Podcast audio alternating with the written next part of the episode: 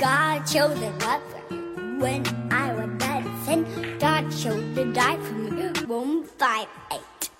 God chose another when I was medicine.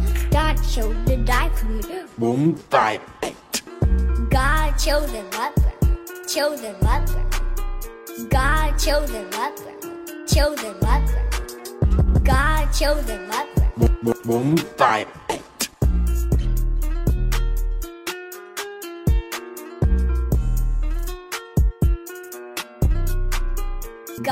show the lover when I was dancing. God chose shouldered died for me. One five eight. God chose the lover when I was dancing. God chose shouldered died for me. One five eight. God chose the lover, chosen lover. God chose the lover, chosen lover. God chose chosen lover. One five eight.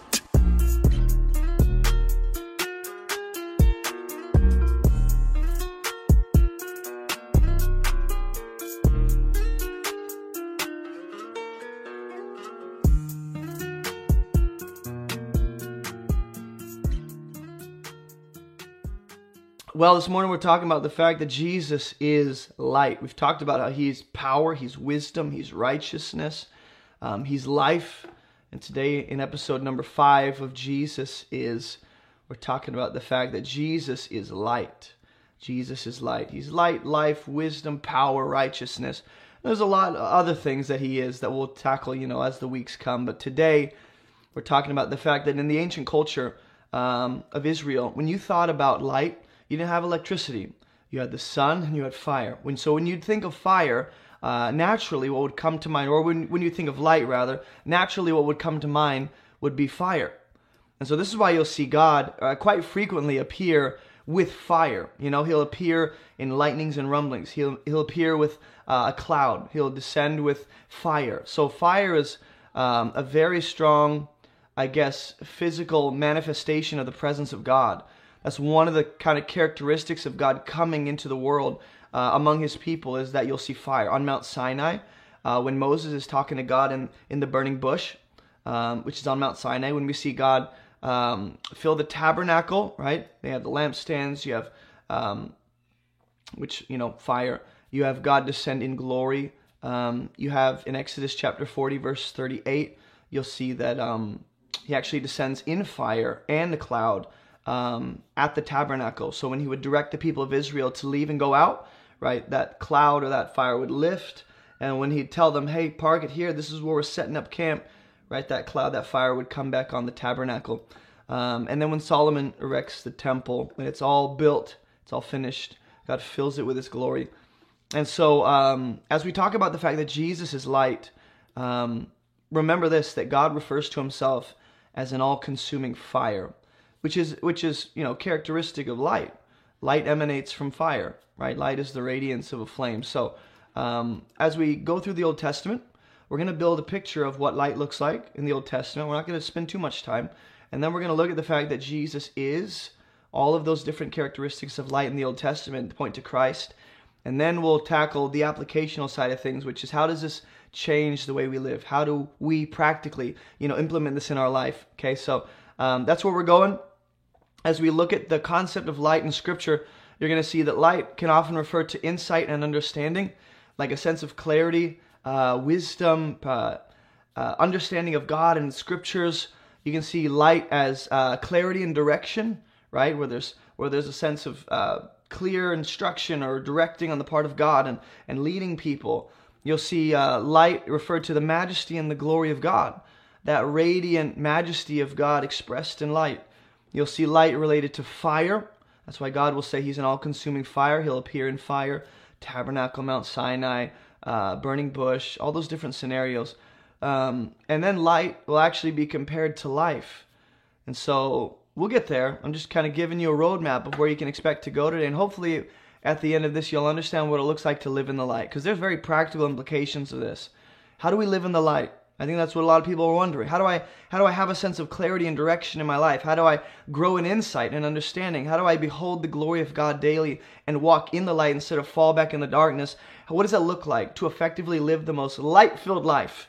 Right, what does it look like to live abundantly in the light of Christ Himself? And so, first we got to go to John 8 12, where uh, Jesus will say very clearly, I am the light of the world. He puts the word the, I am the light, not a light, not another light, not one of the many lights. He is the exclusive light of the world. What does that mean? Well, whoever follows me will not walk in darkness, but will have the light of life. Now, the kind of light and darkness in mind here is a spiritual kind, not just a physical kind where I don't know where I've gone, I'm bumping into everything. He's talking about a spiritual light, a spiritual darkness. You're either in the light of God, right? You're either out of the spiritual darkness or you're enslaved to that darkness of sin and death, and you're held captive by the enemy in spiritual darkness. That's why Colossians will say we've been translated from the kingdom of darkness into the kingdom of light. And so Jesus being the light of the world is what effectively helps us come out of darkness. So we have to follow him because he is the light. So go to Psalm chapter 27, verse 1. We're going to start to build uh, this mosaic of what light is in Scripture, and you'll start to see Jesus painted a little clearly in this. And hopefully that you know, as we go through this series, Jesus is the the whole point of this is that you would love Jesus more, that you would see him clearly, that you'd understand his character better, because everyone is living out their theology. Everyone is living out their worldview and their view of God. And so if your if your view of God is off, so will your life be. But if you get your view of God accurately pinpointed, you know, on the scriptures, and you have a clear view of who he is, not to say we can know him perfectly, but as you understand him better, and as you see Him more accurately, your life starts to match up with that. And you start to live uh, the kind of life He's called you to because we live out our view of Jesus. So hopefully, this just gives you um, correct theology of who He is and it magnifies His name for you. So, Psalm chapter 27, verse 1, um, the psalmist says, David, the Lord is my light. That's why it's kind of troubling uh, you know, for a Jew to hear Jesus in John 8 say, I'm the light of the world. Because they're thinking, mm, actually, you said you're the light, not an expression of it, not a, not, not one among many. You said you're the light of the world. Hold on, Psalm 27 1 is one of the scriptures that probably came to mind for them when they hear Jesus say that. Because the Lord is my light. The Lord is my salvation, David says. Whom shall I fear? And so the question becomes, as with most of these different episodes in this series, is it God or is it Jesus? And you got to come to terms with the fact that is who Jesus proclaims to be and who he's revealed as in the scriptures and through the eyewitness testimony of the apostles, he is the eternal word emanating from the Father. He is the one who is God, yet alongside God, and as you know, communicated in John's gospel. He's the one who's always been alongside the Father, yet God Himself, distinct from God, yet God at the same time. He is the ex- perfect expression of the nature and character and heart of God, which isn't to limit Him to just a human being created. Jesus is uncreated, as we see in Scripture. He's timeless. He actually pre exists time itself and is there with God in all eternity, as if to be uh, in eternity with God for from the very beginning. So the Lord is my light, the Lord is my salvation. Who shall I fear? So for God to be our light and salvation has to do with having no reason to fear. Because when you're in the dark, it's scary. I don't care who you are. If you're in the dark long enough, or if you're in the kind of environment that is uh, really terrifying to be in when it's dark, uh, fear starts to creep up in every person depending on the scenario. Darkness can really grip a heart. And so the psalmist is saying, regardless of where I find myself, He is my light. Who shall I be afraid of? No one. He's the light that shines in the darkness. The Lord is a stronghold of my life. Whom shall I be afraid? So God here is communicated as protector, defender, the one who ensures our life and secures us, right, and preserves us He's our light. He's the light around us to give us clarity and direction and a sense of confidence and assurance, right? He's our salvation. So I am good because of him. And I have light because he is my light. Who what should I be afraid of? Okay? So we see that Jesus claims to be the light of the world. Yeah.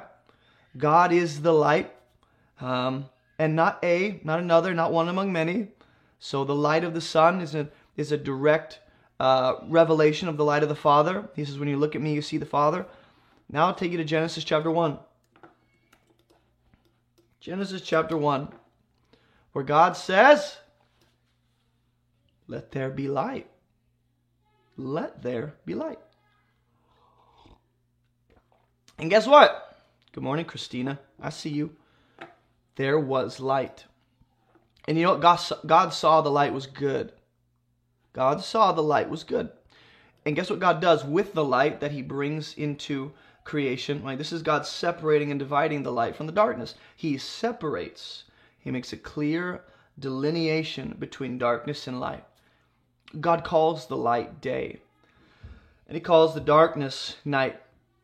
There was evening and morning the first day.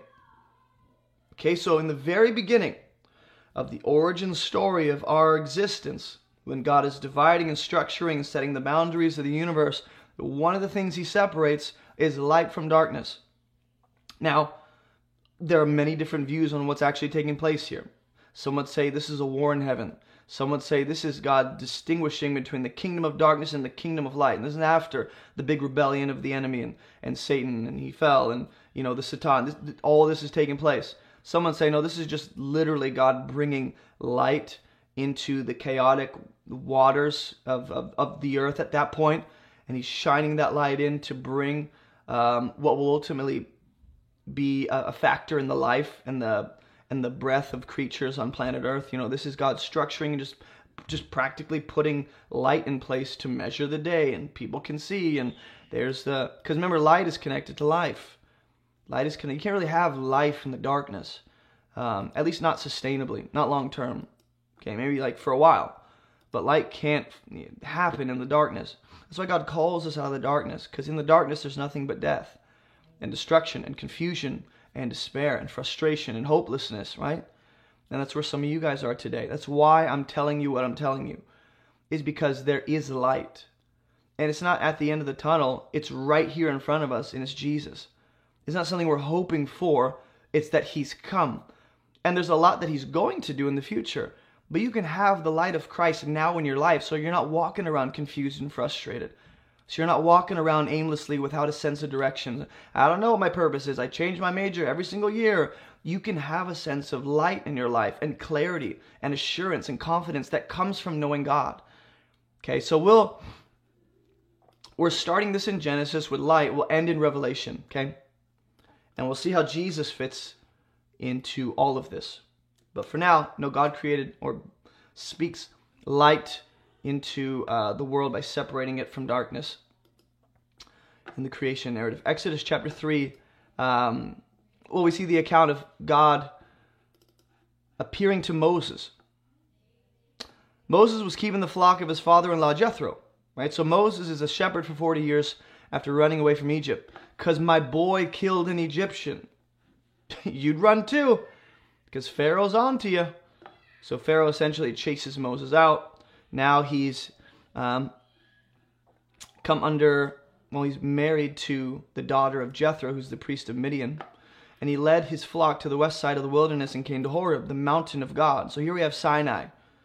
Uh, and the angel of the Lord appeared to him in a flame of fire. Now you go, the angel of the Lord did that. Just keep reading. The angel of the Lord appears, this is a visible manifestation that you see with your eyes, in a flame of fire out of the midst of a bush. Moses looked and, well, oh, the bush is burning, but it's not consumed. So Moses said, I will turn aside to see this great sight, why the bush is not burned. When the Lord saw that he turned aside to see, God called to him. Out of what? Out of the bush. I thought the angel of the Lord appeared in that flame of fire of the bush. Well, God is calling out from that. Go make sense of that with your theology later. The point is, God is in the midst of the fiery bush that is not consumed. And he goes, Moses, Moses. And Moses goes, Here I am. and he said, Do not come near. This is a warning. Take your sandals off your feet, for the place on which you're standing is holy ground. So here we have, you know, obviously Adam and Eve exiled from the garden. We're like, oh no, will we ever get back to the garden presence of God? well, we're starting to get uh, some kind of hope that, yeah, maybe it's happening right here. This is God starting to bring his garden presence to the world by starting with the nation of Israel and Moses. So here we have a bush. That's a good start. It's on fire. It's usually a sign of God's presence. It's not consumed. Uh, fire can be a sign of God's judgment. Fire can be a sign of God's spirit. Fire can be a sign of just God's uh, well, God's very presence in His spirit. But here he, he's in the bush talking to God, talking to Moses, and he gives Moses instruction on what to do. And he said, "I'm the God of your father, the God of Abraham, Isaac, Jacob." And Moses hid his face. He was afraid to look at God. If this was merely the angel of the Lord in the midst of the bush, and the fire was just representative of the angel of the Lord, Moses would have no reason to fear looking at God. Either Moses is wrong, and it's like, Moses, it's okay. That's not God you're looking at. You can look at the bush. Either he's wrong or he's right. And the theology Moses has about the God of Jacob, Isaac, and Abraham is that, hey, I can't behold God. So he's afraid to look at God. How else could you see God unless there was a visible way to actually, you know, experience God through your senses? So Moses is choosing not to, seems like. Look at God, which seems to be the fire that's emanating from the bush. I'm just trying to show you that God appears in fire, and that is going to be very important because remember, fire is connected to the light. So we have the sun, a big ball of fire, essentially, giving light to the world. That's what God has determined.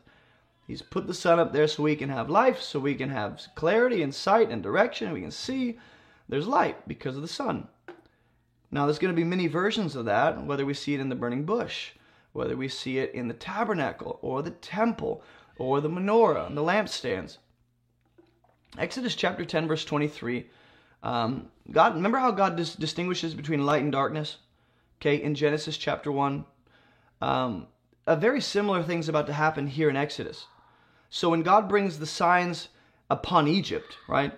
When God brings uh, the, the plagues of judgment upon Egypt um, and Pharaoh, he's going to delineate and separate his people from Egypt.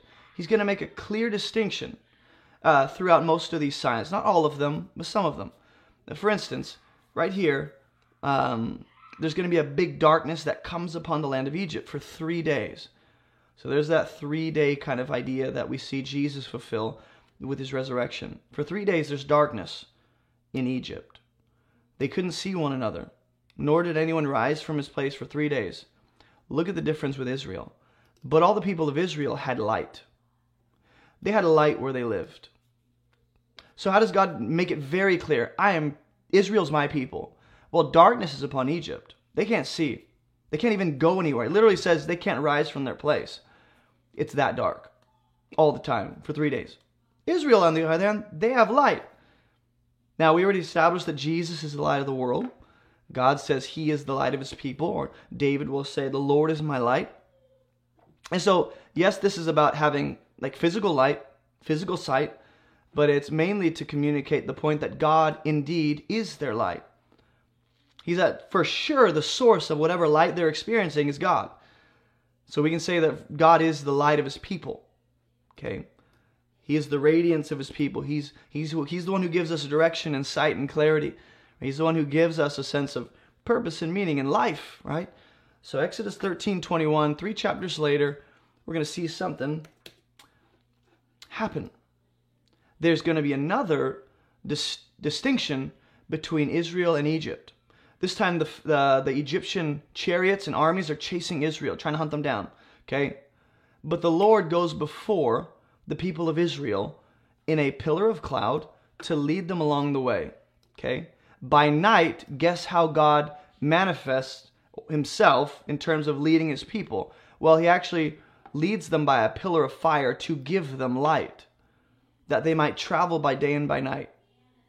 The pillar of cloud by day, the pillar of fire by night did not depart from the people. It says the Lord went before them in those things. Now, I've heard some say, well, God is in those things. He is not those things. I'm not um, restricting God to one idea and saying he's a pillar of fire or he's only a pillar of cloud. Right? This is not a restrictive statement. Um, all I'm saying is here, God being in the pillar of cloud or in the pillar of fire is similar to him being in the burning bush. Right? He is not necessarily that thing he's manifesting as, but that is to be a sign of his presence. So the pillar of fire, a sign of his presence, leading his people. Okay, and then we'll see that pillar of fire stand between the Egyptian armies and Israel as as Israel's going through the Red Sea. God is uh, protecting his people through the pillar of fire at night by standing in between Israel and the Egyptian armies. Okay, so then you go to Exodus chapter 25, verse 37.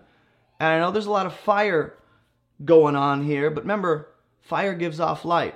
And so when you think of light in the ancient culture, you would you would think fire, or at least the the celestial bodies God has put in place in in the solar system, the sun, the moon, the stars.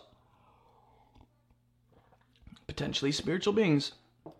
Exodus 25, 37. Okay? This is God giving instruction to Moses on the tabernacle.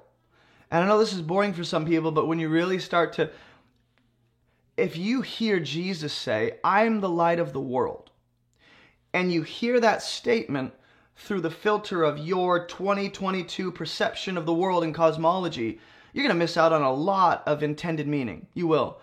There's a lot that he's saying that you'll miss if you don't understand what it means for God to be the light of his people in the Old Testament. And so we see God being the light of his people in terms of directing them and guiding them, um, protecting them, right? That's why God, David will say, The Lord is my light and my salvation. He pairs those two ideas together. As if to say, as if to say, God being our light is Him being our salvation, right? So God, you know, separates the light from the darkness. Um, he gives light to His people so they can function while the rest of Egypt is in darkness. Um, God speaks the light into existence in Genesis, or at least separates that light from the darkness. Um, so, I think it's Psalm 104 is next. But right here, uh, God gives instruction to Moses. Uh, talks about the uh, the lampstand and the branches that go out from the lampstand that will be in the holy place, not the most holy place, but the holy place. Um, and he talks about what they'll be made of and what they'll look like. Makes seven lamps for it, and the lamps shall be set up as to what give light give light on the space in front of it. So the point of the lampstand being in the holy place is that the, the priesthood could do their work because they have light. That was always to be representative of the fact that Israel can do what God says and not worry about everything else going on around them because God is their light. Now, of course, Israel fails to do that. And of course, the Levites and the Levitical priesthood are a subcategory within Israel. So they're doing the priesthood service unto God so that God or Israel can have God dwell among them in the tabernacle. So they're doing their priestly duty. That requires light. And that is a physical, literal thing that God gave in the form of this lampstand to give light on the space in front of it so that they could do their stuff. Um, absolutely. Now I'm wondering if this lampstand is actually the one in the um, the most holy place. Actually, let me read this. You shall eat the bread of the presence. Make a lampstand of pure gold. Hammered work, six branches. If I'm not mistaken, and correct me if I'm wrong, I believe this is um, the holy place lampstand. Either way, even if it is the most holy place, the light, if there is a lampstand in the most holy place, which I don't remember off the top of my head, someone will tell me in the comments.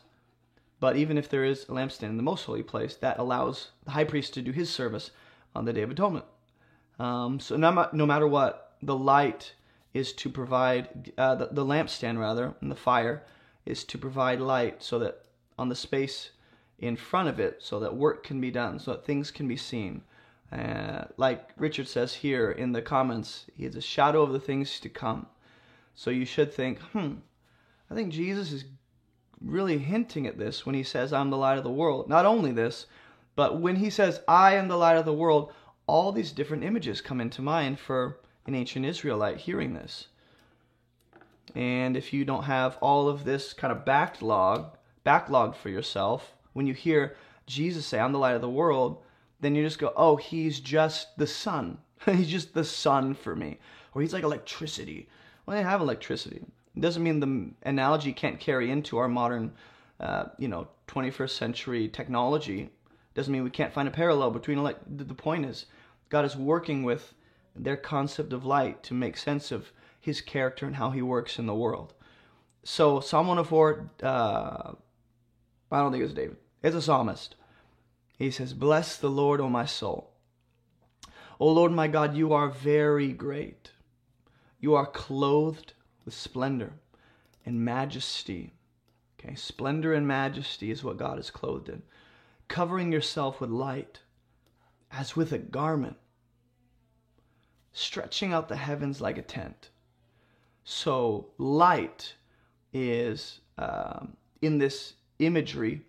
This is a metaphor, of course, that God is covered in light. Um, how literally he's covered in light, I don't know. He dwells in unapproachable light. He is light himself. So, uh, how much of that parallels to our understanding of light, I'm not entirely sure. But the psalmist is on to something, man.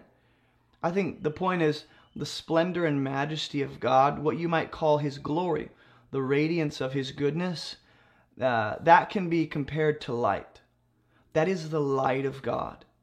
So when God shines his light, the, the, the light of his face or the favor of his countenance, or we can walk in the light of his presence.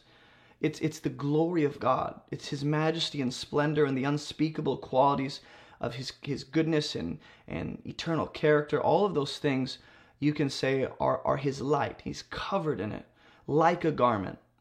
Uh, that's the idea here stretching out the heavens like a tent. So when you think of God, he's uh, he's not he is light for sure. But I mean, you can even go uh, get a little more detailed and go. It's like he's it's like he's covered in this garment of radiance and majesty that's just you know radiating out of him as light, and it that maybe that's why he dwells in unapproachable light. Psalm 119 verse 105. Now we get to the word. This is what David says. Your word is a lamp to my feet and a light to my path. So we've seen that God is the light of his people. We see that God gives light to his people, um, the light of his presence, the light of him uh, filling the tabernacle, the light of, well, the light of the world that he separates from the darkness in Genesis chapter 2 or 1. We've seen that, you know, God is covered in light, and then the light that he has, he's he's almost like giving in the tabernacle and the lampstand so that the priesthood can do their stuff. And now we see that light is connected to the Word of God. Light is connected to the Word of God. Uh, the Word of God provides light so that we can know where we're going, so that we can know where we're stepping, we can know what to avoid. Uh, the Word of God shines on our hearts to reveal those things that we should really get rid of and stop doing. The, the, the light of God's word actually provides direction, and so that we can have uh, uh, confidence for the next step we take. It provides ground for our footing, right? There's, there's a sense of I'm stepping out on something that I'm confident in. And the Word of God provides that as, he, as God tells us what to do through His Word, there's a light that comes with the Word of God. That's why it makes absolute sense that for Jesus to be the light of the world must also mean He's the living, emanating word from the Father. Um, and then you skip down to verse 130. Uh, the unfolding of your word gives light. Gives light. It imparts understanding to the simple. So now this is not just don't think of like physical light where you carry a flashlight around in the dark and it's you know helping you navigate the darkness. But here the light is actually understanding and insight. So the the word of God as God reveals himself through his word He's giving you the light of His revelation. He's giving you the light of understanding and insight to those who are simple, to those who want to grow in wisdom and want to know God. He gives the light of His Word. And the light here is more spiritual in a sense, where I, it's almost like um, if, if my mind or my heart is a dark room, it's being lit up by the Word of God so I can see those areas that need to be corrected and adjusted, so I can see my misunderstandings of God, so I can see Him rightly and make the appropriate adjustments in my life. God's Word gives spiritual light. And then Isaiah chapter 2, there's an invitation. There's an invitation. House of Jacob, Come, let's walk in the light of the Lord. Whoa, whoa. And by this time in the prophets, this idea has developed over history uh, for the people of Israel, so much so that when they hear that invitation, all these different images come to mind.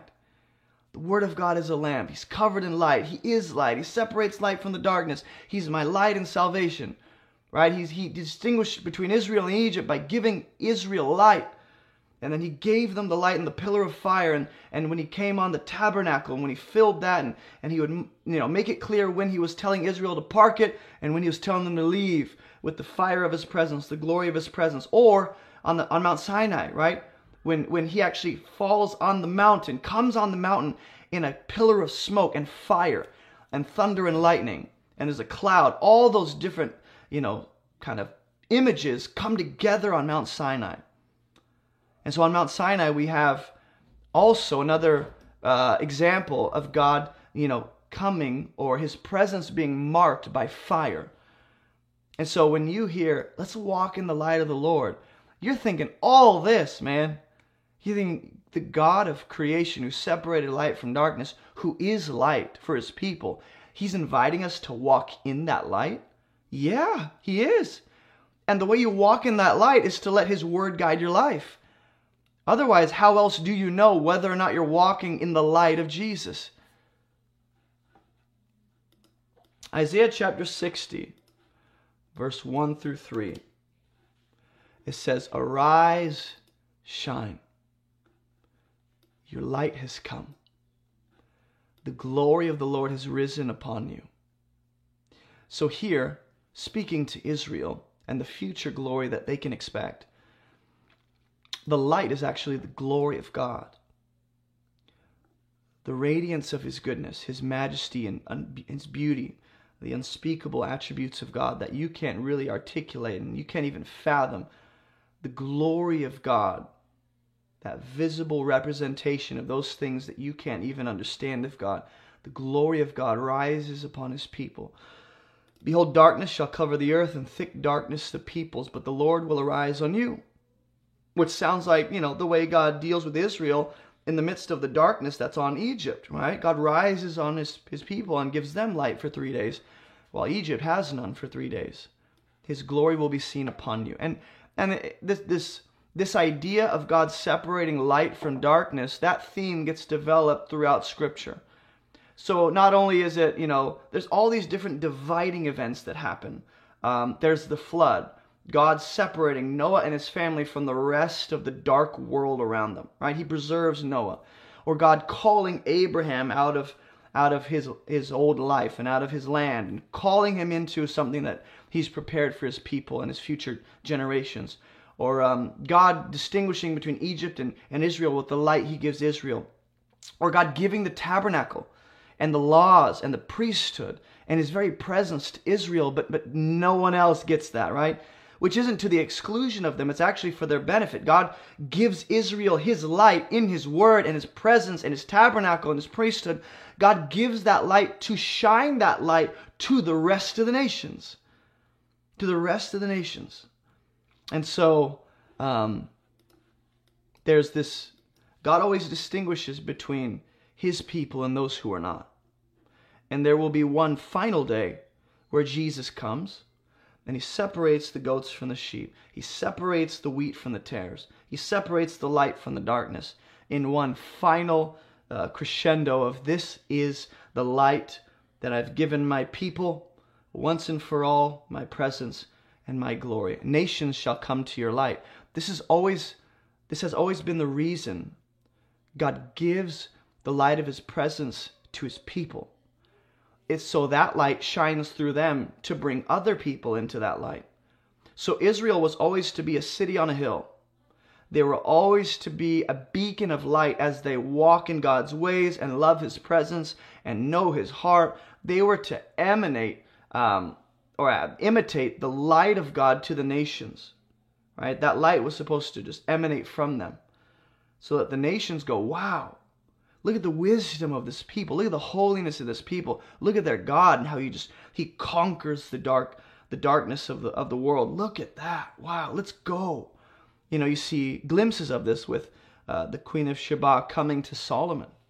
Uh, you see glimpses of this with uh, the wise men and the the magi. They're coming to Jesus, find him. These magi from the east, who frankly have no business coming to a Jewish Messiah, but they're invited. God has brought them. Uh, he's making a statement. They're coming to the light. Kings will come to the brightness of your rising. I think this is less about Israel and more about the Messiah that comes through Israel. And yes, there are benefits that fall on Israel because of the Messiah that comes through Israel, for sure. But the point is, Jesus ultimately is the culmination of all this. So, you know, Jesus being the light of the world, the fact that he is light, means so much more for us. Um, so the glory of God can be compared to light. That's what I want you to see. That in Isaiah chapter 60, there's a there's a an interchangeable set of terms going on, where the glory of the Lord and the light of Israel are one and the same. And so what you've seen is that light can be insight and understanding of the mind or the heart, where God reveals himself to me, where truth penetrates my heart, where I see clearer, right? Uh, as if light fills the innermost parts of a person. A light can provide clarity and direction, a sense of, hey, don't walk there, let's go here, avoid that, step over that, let's walk straight. Light provides clarity and direction. Light is uh, interchangeable with, or at least comes from, fire and has to do with the glory of God, the majesty of His radiance, His beauty. Um, light can be, you know, also the radiant beams that come from the sun or the moon or stars that give, you know, light and life. And also, life is uh, used somewhat interchangeably with light in the Old Testament too. Is that the light of God becomes the life of His people um, uh, to be one and the same. And that's why it's it's absolutely incredible that Jesus is the Word of God. He's the light. He's the life. He's all these ideas uh, that we saw connected in the Old Testament, but now we see their focal point in Christ. We see their focal point in Christ. So, now let me take you to a few texts because that's all Old Testament, right? That says nothing about Jesus. Well, nothing about Jesus. Well, John 8 12, we already saw Jesus as I am the light of the world. In John chapter 9, I'm just going to give you a few scriptures that show you Jesus very clearly is the exclusive, only light. Which means he's the only one that provides us a way back to God, clarity and direction back to God. He's the only one that gives us the light of life so that we can have the very presence of God in our life, which was uh, you know, in the Old Testament, the presence of God was always, or most of the time, uh, marked with fire, um, or at least a lot of the times. Okay, so fire and the light um, was to be, you know, a characteristic of God is among his people.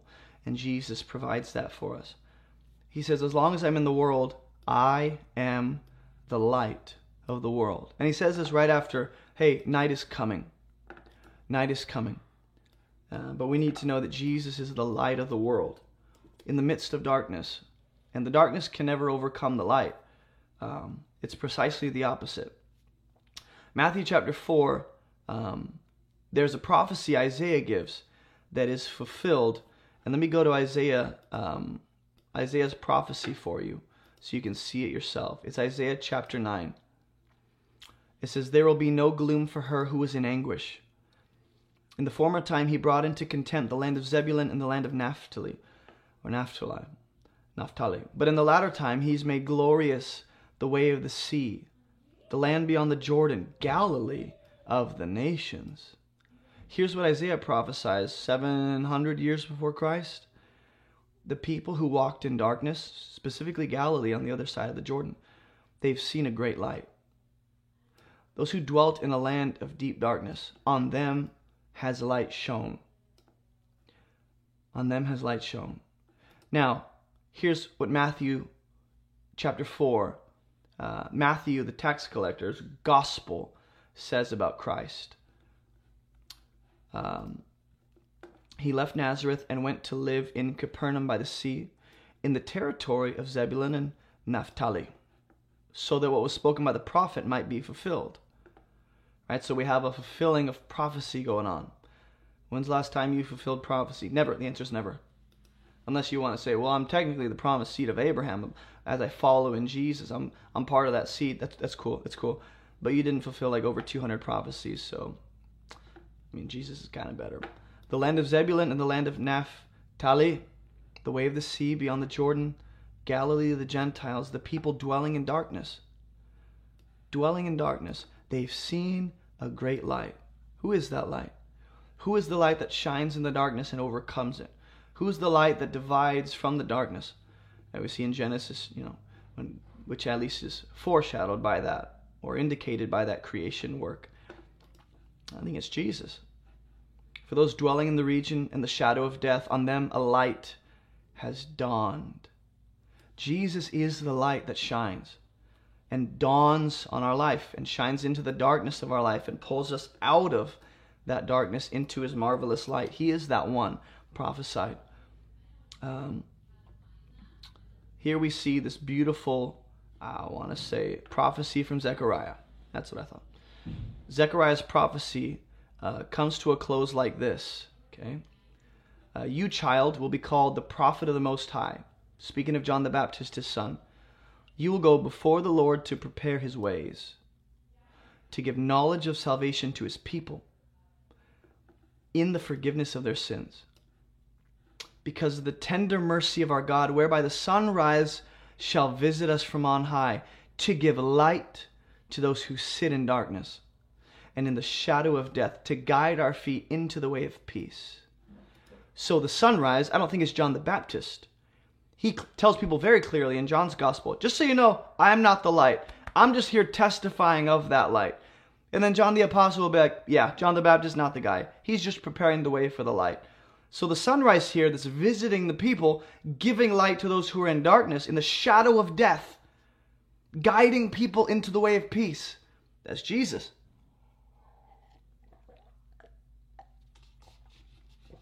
There ain't no way around that. Go down to Luke 2:32. This is what uh, uh who is this? I want to say it's uh what is Simeon? That's right.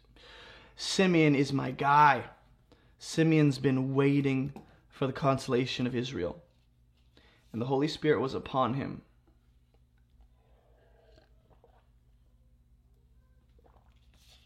it was revealed to my guy Simeon by the Holy Spirit that he would not see death before he saw the Lord's Christ.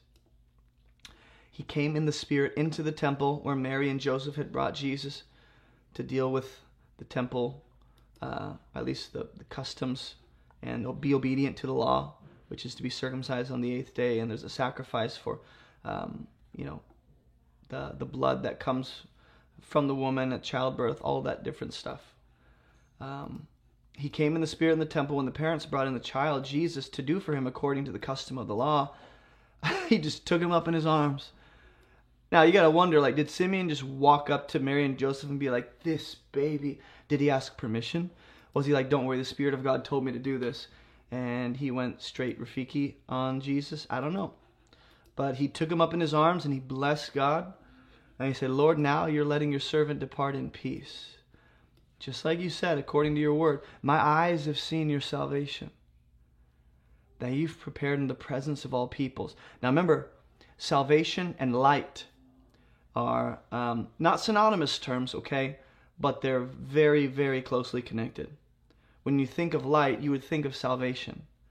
That was that was God saving his people was actually bringing his light and the life of his people, the light.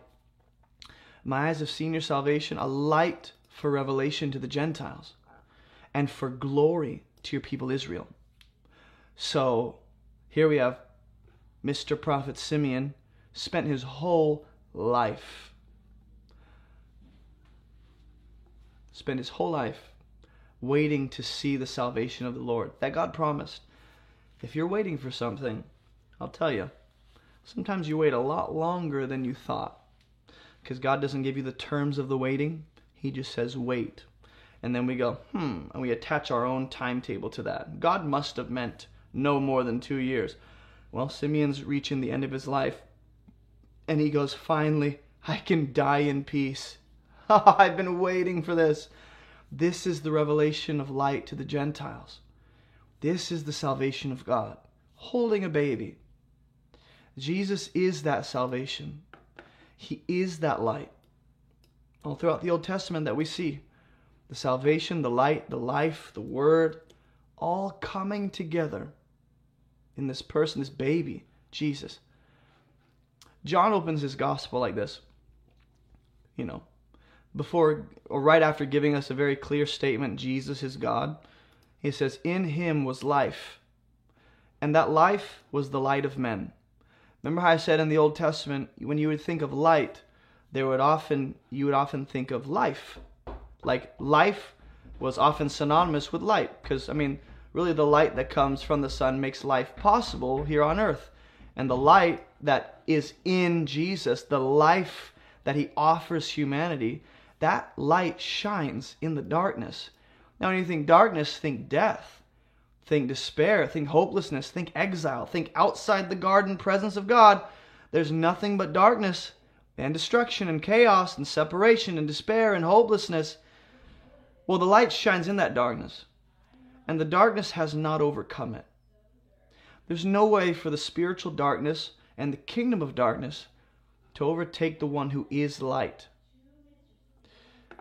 Verse 8 and 9 it says, He, John the Baptist, comes testifying about the light. He came to bear witness about the light.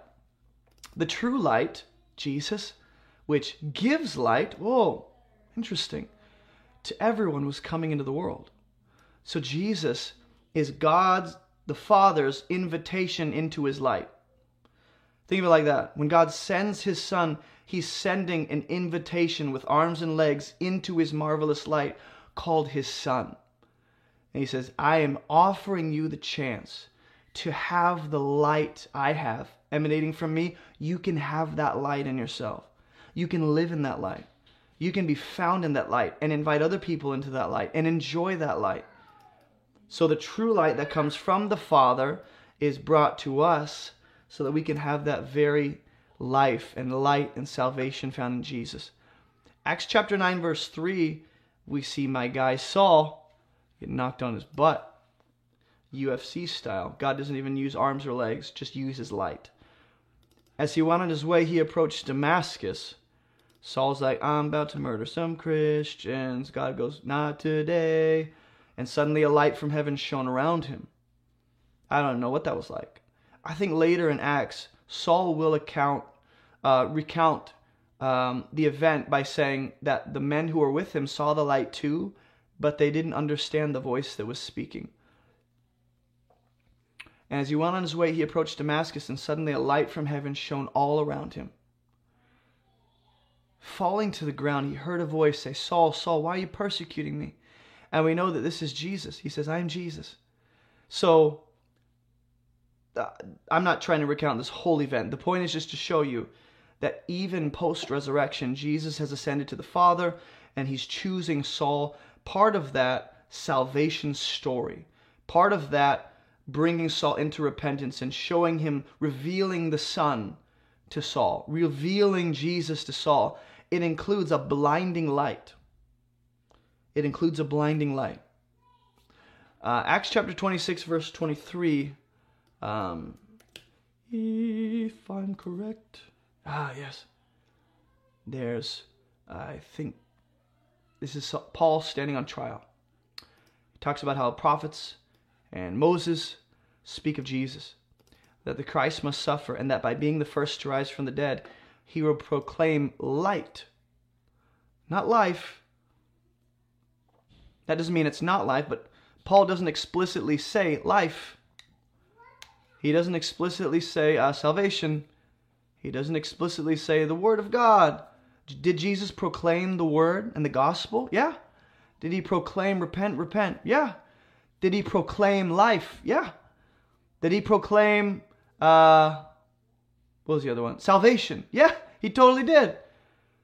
But Paul is going, yeah, he proclaimed light to our people and to the Gentiles. when you think light, all those ideas are wrapped up in light salvation, the Word, um, life, the life of God. That's why John will say the light was the life of men, or the life was the light of men. Um, 1 Timothy 6. So I think we've um, made it very clear that Jesus is indeed the light.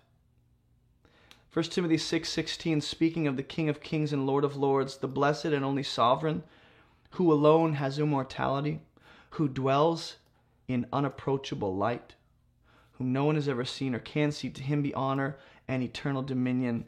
Amen. Now, this might be speaking just of the Father.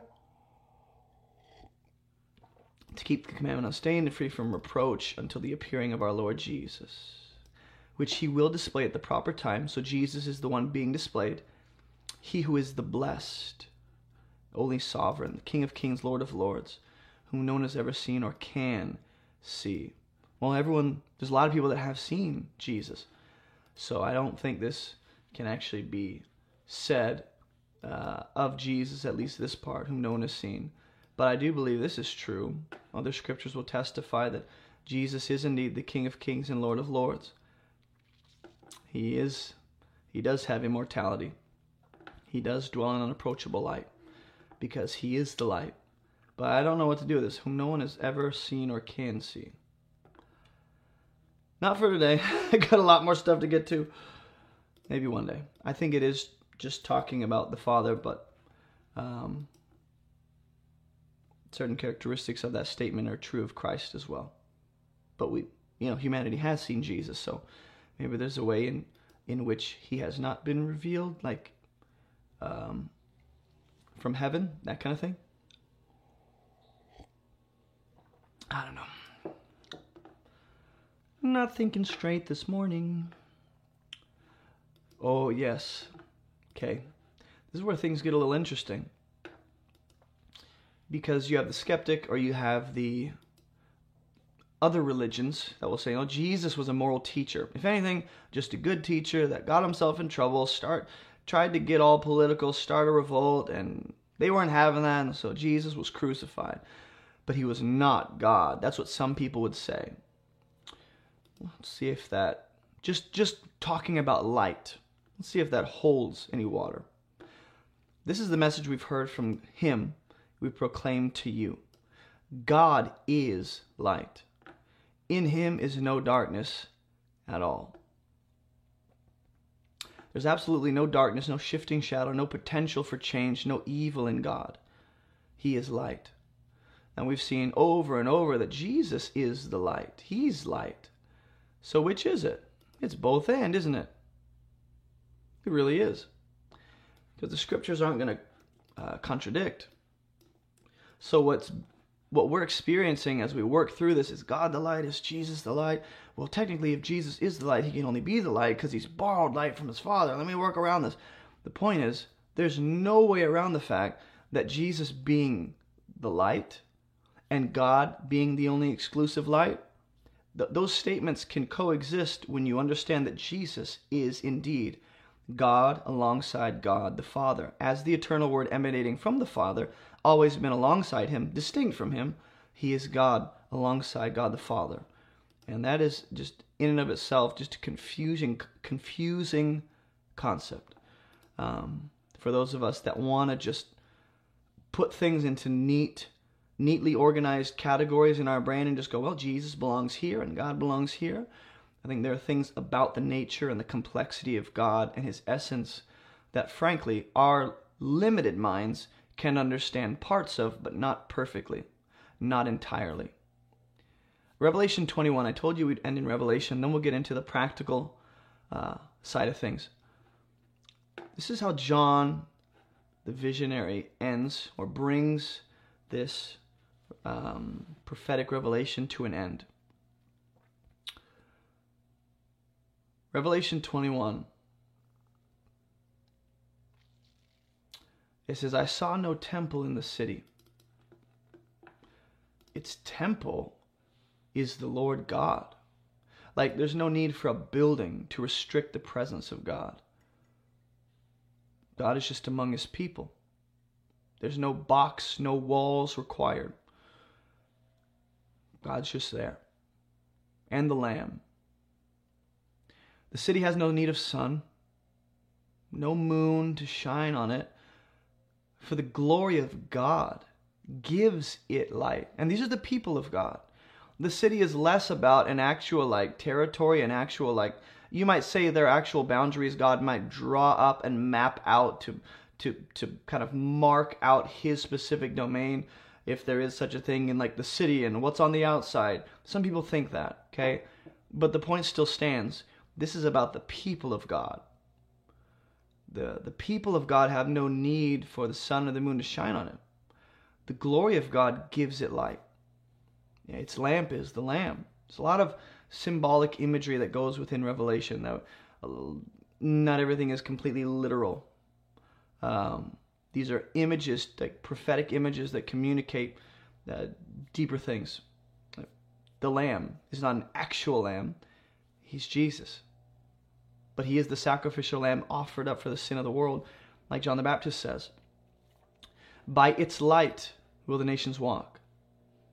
So this is really interesting. Remember how we've talked about how the Word of God is a lamp unto our feet? Boom, boom, boom, and a light to our path.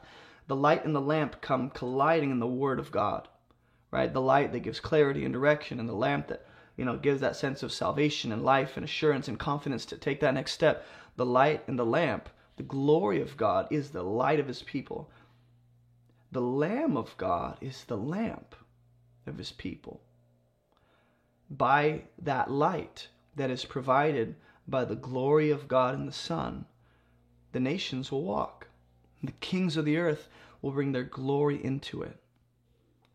Its gates will never be shut by day. You never have to wonder, like when you go to a new restaurant or a new store, like, shoot, are they closed today? It'll always be open. No hours of operation that you have to worry about. There will be no night there. So notice how the shifting of light, starting in Genesis, God brings light, separates it from the darkness, right? Speaks it in a definitive way where it's delineated from darkness, right? And now we kind of see that image coming full circle in Revelation, where it's no longer the sun giving light, or the light is like just this concept of the day. Light is actually the glory of God among his people, which is what it was always supposed to be about when Adam and Eve wake up in the garden, the light of their life and the really their existence is wrapped up in God being among them, His presence. So that's what it's about getting back to. Um, is God being the light of His people? So you got to ask yourself, is God the light of your life? And that can be a very vague question. I get that. Is God the light of your life? does your life find its substance in God? Does your life find its direction from God? Does God instruct you on how to live? Or do you look to the culture to instruct you on how to live? Do you let the scriptures tell you how do you let God reveal who he is through his word? Or do you let pastors and preachers and church leaders tell you about God and you never get in the word yourself? Which doesn't mean never trust anyone. It means be discerning and have a relationship with God on your you know by yourself not by yourself, but yourself, so that you can process what people say in the name of God and actually go, hmm, you know what, that does sound like God, or hey, that doesn't sound like God. Is God the light of your life? Is, is He what brings you joy? Is He the radiance of your life? You know, light is what kind of, um, there's this expression we use um, uh, that caused Him to light up. There's a, there's a visible facial expression of joy and happiness that came upon Him is God your reason for that? For that joy that wells up in you? For that, that light that emanates from you and reaches to, into the lives of other people? Is God the one that you're excited about? Is God the one who provides, you know, clear direction to you? Or do you just let your feelings guide you into every situation and every decision you make is based on how I feel and how I've always felt and I trust my feelings, I trust my heart. Mulan told me to, you know. Mulan is garbage. Don't listen to that movie because you shouldn't trust your heart unless it's guided by God. You need to let your heart be guided, not let your heart guide you. Night will be no more. This is what Revelation 22 5 says. They won't need the light uh, or lamp of the lamp or sun, for the Lord God will be their light. Now that's interesting that in Revelation 21, just a chapter before, uh, right up here, he said, I saw no temple, um, and there's no more sun, right? But here he says, yeah, there's no more lamp, which I think is supposed to, you're supposed to think the lampstand that actually used to be in the temple, which is just another way of saying, yeah, there's no more physical temple possibly, right? Um, there's no more actual sun because God is their light and they will reign forever and ever. I know that some people hold to a an eschatology that says there will be a temple rebuilt, and that's what we're aiming for in God. That's fine. I'm just going to go with what Revelation says. And when God does come among his people, there's no more temple. There's no more of that. Oh, we got to wait for the menorahs and the priestly service to be done, and that's how we come to God. It's actually that God is the light of his people. And it, it's humanity, at least the people of God, coming into communion with their Father, where the light of their life is God. And that light is going to be expressed through reigning, reigning forever and ever.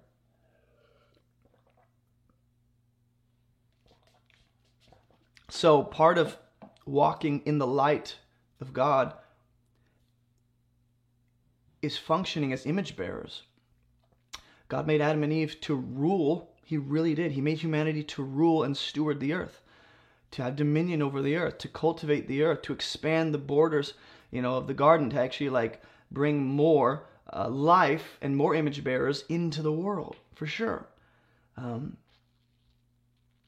so part of that was that they were made to be image bearers that reign under the authority of God. That's what it would look like to walk in the light of his presence is that God is guiding you as you're reigning over what He's given you to steward. And that's ultimately what we're going to find ourselves back in when, um, you know, the new creation comes, is we will be reigning with Jesus in the light of Him and His glory as we were made to. As we were made to. So, we saw Old Testament images of light and how that kind of gets built out. We've looked at Jesus being the light. Let me take you somewhere else. Matthew 5. You are the light of the world. Who's Jesus talking to? The nation of Israel. A city set on a hill can't be hidden. Who did God choose from all the other nations? Who did he choose? He chose Israel. For what purpose? Well, to be a beacon of his light, to bring the Messiah into the world ultimately to be the vehicle through which the Messiah would come to bring ultimate light and fulfill every promise and every prophecy. But also, Israel's chosen to like do what God said and to enjoy his presence and to keep his laws and to actually obey him.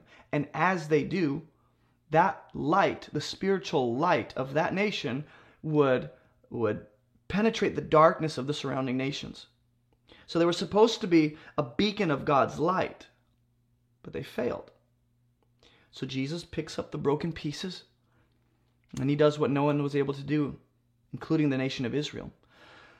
Nor do people light a lamp and put it under a basket, but on a stand, and it gives light to all in the house. In the same way, let your light shine. Let your light shine before others. And immediately people run to evangelize and do a lot of good stuff and get involved in the community. And those are all great things. But I think the main way for my light to effectively shine into the lives of other people, look, so that they may see your good works. The good works here are equivalent of the light shining in my life. So it's like, how do I let my light shine? Well, you're going to do the good works God has prepared for you to do before the foundation of the world, Ephesians 2.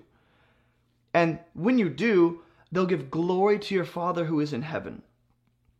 Okay? So this is either a failed promise, because people go, well, uh, this is about unbelievers. When I shine my light, they'll give glory to God. Not everyone does. Some people throw stones. Stephen. Some people like hate you. Paul. Some people want nothing to do with you, like Jesus. Right? They rejected Jesus, and all the people that followed after him. Like a lot of people did not like the people or the apostles that Jesus sent. Right? There was frustration among the Jews and jealousy and, and all this stuff. So either this is a failed promise or or okay, he's speaking of the good works I'm doing being done in a primarily church setting. I'm not saying like in the building, I'm saying among the people of God seems to be the context that these good works find themselves in. The light is shining, right? And it's giving light on the house. When I do my good works, people see that and they go, wow. And they give glory to God, they glorify His name. Doesn't that assume they actually belong to God already?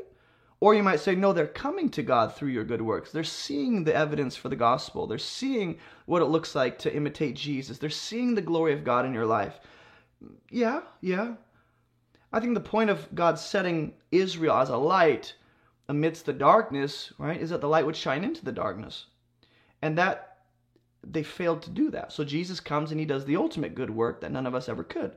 He's the ultimate light that shines in the darkness of our hearts. So now we have that light. And so when Jesus calls Israel uh, in the Sermon on the Mount to like, hey, when people see your good works, they'll give glory to your Father who is in heaven. I don't think this is not including evangelism and is not including good works done in the community around unbelievers because we got to let the darkness see the light of our life. I, I just think because these people are giving glory to God, uh, it, it seems as though this is mainly, not only, hear what I'm saying, mainly about the good works I'm doing being in service to the church and the people of God. And then hopefully the world around me that doesn't believe in God will see that love and those good works of service that I have for the people of God and go, wow. That doesn't mean I neglect the unbelieving world. Just, I think I've spoken on this before that when it comes to unity and love and the limited efforts or the limited energy I have, right? Uh, seems like if Scripture, um, not that we have to make a choice, but if I did have to make a choice between um, dedicate myself to uh, unbelievers or believers, most of my time should be spent building and strengthening and encouraging the believers in my life while not neglecting unbelievers again. But it's for the sake of equipping and training so they can reach more and we can reach more people together as opposed to me only focusing on unbelievers and never training them, never sending them out, never discipling, never loving and serving. God wants us to love and serve each other. Uh, John 17, the high priestly prayer. I don't want to get into it, but I could say a lot about that. John 12 says, While you have the light, believe in the light, that you may become sons of light. How do you become a son of the light instead of a son of the darkness? Well, you got to believe in the one who has ultimate light to give. That's Jesus. He goes, I'm inviting you into my light. You either believe me or you don't. If you believe, you're born again and you become sons of the one who is light. Right? We become sons of the living God. We're born again into his family. Right? We have um, his name now. We carry his name in the earth. We belong to him as our good father. So now we're sons of the light. That happens because Jesus has come. Uh, Jesus says in verse 46 I've come into the world as light, so that whoever believes in me may not remain in the darkness. Jesus doesn't come to shine his light so we can stay in the darkness and just kind of look at his light the whole time. He doesn't come to enable us to stay in the darkness and feel comfortable. He comes to call us out. He comes to pull you out of sin. He comes to pull you out of death because you're sitting on death row because of your sin. Without Jesus, you're on death row. You're waiting to just die and stand at the judgment and be separated from God for eternity. Without Jesus, that's what happens. Jesus is calling you out of that spiritual darkness, out of that rebellion, out of that unbelief, out of that normative way of living according to our culture, which is marked by despair and hopelessness and anger and rage and, and all these different things that God is not for. Jesus has called come to call you out of really your old way of life, not to enable you to stay there. Romans 13 12, it says, The night is far gone, the day is at hand. If that's the case, let's cast off the works of darkness. Interesting. Let's put on the armor of light. Let's rock, let's walk, let's rock properly. There's a right way to rock. Let's walk properly, as in the daytime. Not in orgies, if you don't know what that is. Talk to your parents. Drunkenness, sexual immorality, sensuality, quarreling, jealousy. Let's not engage in those things. Put on the Lord Jesus Christ. So, what is the armor of light here? It's right there. Put on the Lord Jesus. Make no provision for the flesh to gratify its desires. You know, we, we brag about the fact that He's the light, and we should. We boast in Him. We don't boast in ourselves. But as I boast in Him, as I grow in Him, as I see Jesus clearer, as I spend time in His Word, and I get around His people, you know what should be happening? I should see darkness slowly leaving my life. I should see more and more of the darkness of my own life and habits and addictions and thought patterns and the way I interact with people. That darkness should be progressively leaving. And it's not always evident for sure. The way God works underground, right? Fruit takes time, but you should see evidence of that over time. The darkness of your life, but you have to choose to put on the armor of light. It's your choice daily. No one's going to make you. God's made the armor of light available. He said, I've made you a child of the light. I've filled you with the light so that now you're the light of the world. That's what Jesus ultimately says. He says, I'm the light. And then he turns around and he goes, You are the light of the world. And you're going, How's that even possible? You go, Well, aren't you my body? Aren't you guys like my hands and feet in the world? Aren't you guys, you know, uh, children of God because of my work for you? Yeah, we are. We really are. But we still have to choose to put on the armor of light daily. You can be in the light. Christina said, Let's rock. Let's rock. Let's rock today. You can be in the light. You can be a child of light. You can have your nature fundamentally changed and still each day not really resist the darkness as well as you could. And you can still not to choose, you know, not choose to put on the armor of light and go, well, I think today I'm just going to sit in the darkness. You know, it doesn't mean like grace enables sin. Ultimately, the fruit of one's life reveals the condition of their heart, for sure. I get that. But I can still like choose to sit here today and go, you know what? I'm not going to put on the armor of light when God's made it available. How do you put on the armor of light? Put on Jesus. I don't know what that means. Too vague. Can't do it. Well, then let me make it a little more specific so you can do it. Uh, don't engage in these things jealousy, quarreling, sensuality, sexual immorality, drunkenness, uh, orgies, you know, casual Saturday evening activities. Don't engage in those things. That's not the only way to put on Jesus, but in Romans 13, those are some of the ways you can uh, put on Jesus, is to not engage in those things. And so putting on the armor of light is not just about avoiding the bad things, it's about replacing those bad things with the right things. So instead of getting drunk, maybe I'll go to Bible study instead of going over and calling someone to sleep with me and let's see where it takes us, we'll just throw on some Netflix. Instead of moving towards sexual immorality, I could have a Bible study with uh, my friend over the phone. Instead of being jealous of what people have, I can use what God's given me and be faithful and steward that and thank Him. Instead of quarreling, I can lay myself down and humble myself and admit maybe there's a potential that I'm wrong. And you know be a little more self-reflective. You know you can do the right things in place of the wrong. Put on the armor of light. Are you the light of the world since you're in Christ? Yeah. Has your nature been fundamentally changed? Yeah have you been pulled out of the kingdom of darkness? Yeah. But you still got to put on the light daily. And God ain't going to make you do that. But he's made everything available so that you can.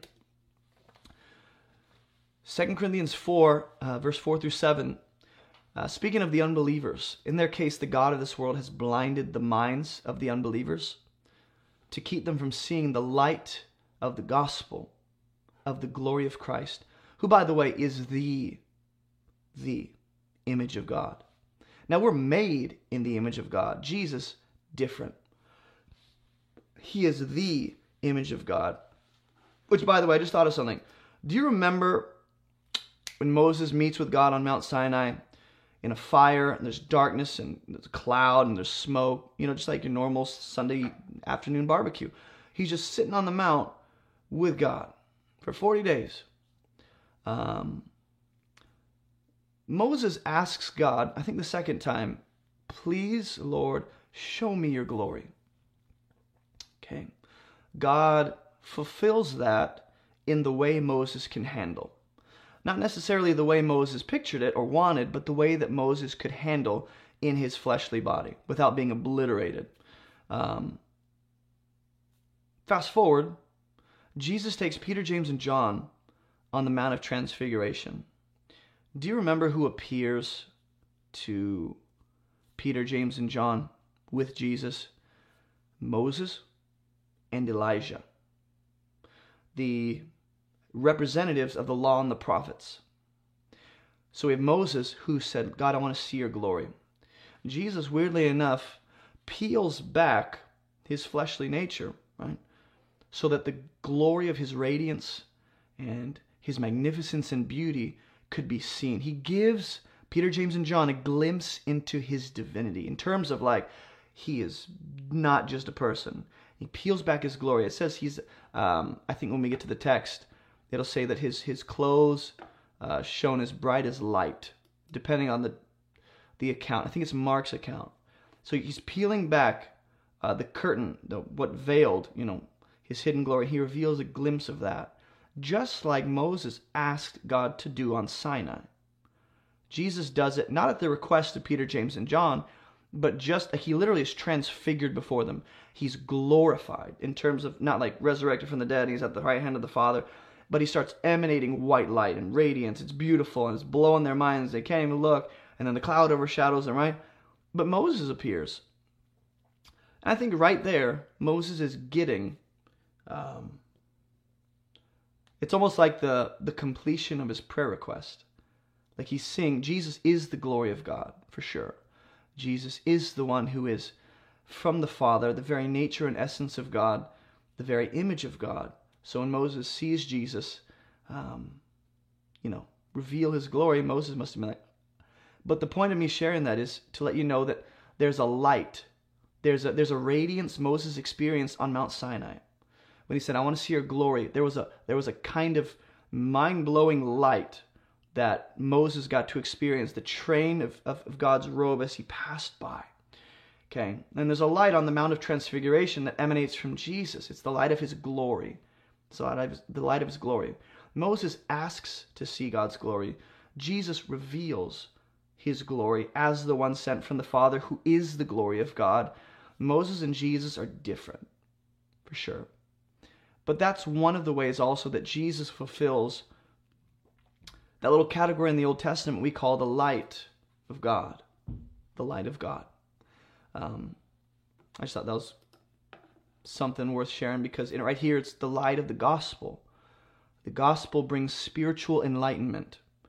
New Age, uh, the New Age movement has hijacked that terminology, enlightenment. Right? Buddhism has hijacked that terminology. The Spirit of God illuminates or enlightens the heart of a person through the gospel. The gospel actually enlightens um, and shows the glory of Christ, the image of God to the heart of the person. That's the light we need. It comes from believing the gospel. It comes from believing the gospel, which is the message about life, salvation, the light of Jesus, and who is the Word. 2 Corinthians 6 says, um, Is this the right one?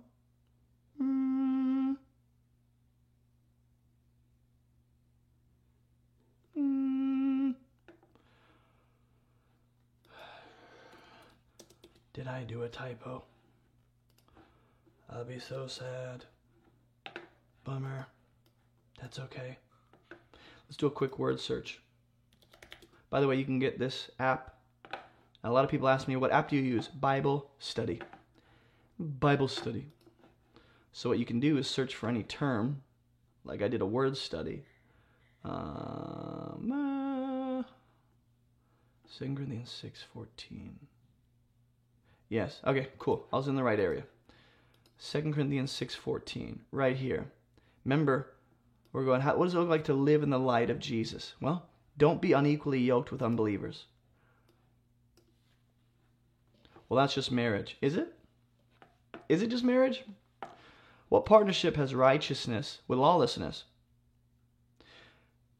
Is it okay for righteousness and lawlessness to be coexisting outside of a marriage relationship?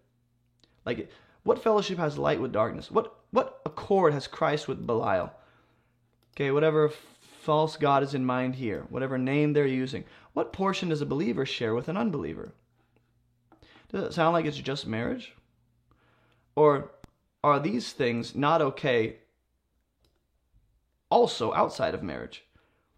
Like if I'm like, well, I'm not married to this person. I know they're of the darkness and I know they're of lawlessness and I'm engaging in what they're doing and they're leading me into sin. It's okay, we're not married. It's not a good argument. This unequally yoked concept, not just about marriage. It's about you are the light now that you're in Christ because you have his very, you know, um, uh, status as the first resurrected human who stands in our place, right? The glorified uh, one of Daniel's vision. He gives us his status in the sight of the Father. Now that we have that, we're the light of the world. Why would you combine yourself with darkness? That doesn't mean stay away from the darkness and don't go into the darkness to shine the light. It means be wise. Don't participate in the darkness. Don't engage in the spiritual activities that the darkness has for you. Otherwise, you're kind of crippling the light from shining. The, the way your light shines is by being different. And being different means living different, doing different things. And if you're living like the darkness around you and doing what everyone else does who's an unbeliever, you're suppressing the light and you're actually adapting to the darkness and killing whatever sense of testimony you had to give the people around you. Because you're just living like them. Ephesians 5 8 through 9, it says, At one time you were darkness, but now you are light in the Lord. The difference between Jesus being light, okay, and us being light is that we're only light because we're in Him. He is light because He's self sufficient, and no one assigns Him this light. He is light. So now that we are the light, we can walk as children of light. For the fruit of light, as children of light, we will bear fruit. That fruit is found in all that is good, righteous, true. Try to discern what is pleasing to God. God has pulled you into the light. Your job is to put on the armor of light, put on Jesus, seek his face, know his heart, spend time with him, invest into relationship. And part of that includes I am consciously trying to discern on a daily, moment to moment basis what is pleasing to God here. Is this good? Is this right? Is this true? Does this match up with the scriptures? Does this match up with the heart of God? Does this align with the character of God? I'm discerning. I'm discerning. Because just as God draws a very clear delineation between light and darkness, I have to live life with those two categories too. I need to understand there is light and there is darkness. There are things I can do that honor God, there are things I can do that don't honor Him right? So, and I need to learn how to discern before I do something, before I make a decision, before I let my emotions take hold of me. I need to stop and discern in this moment what I am about to do. What category will this find itself in? Is this activity light or is this activity darkness? Is this decision honoring God or is this decision not? Part of it, walking in the light actually requires your discernment that God gives you, right? but you're being trained. Your discernment is trained. So Paul doesn't say, don't worry, God will discern for you. You have to take the decisive action to try and discern with the wisdom God gives, with the spirit he provides. You're trying to discern.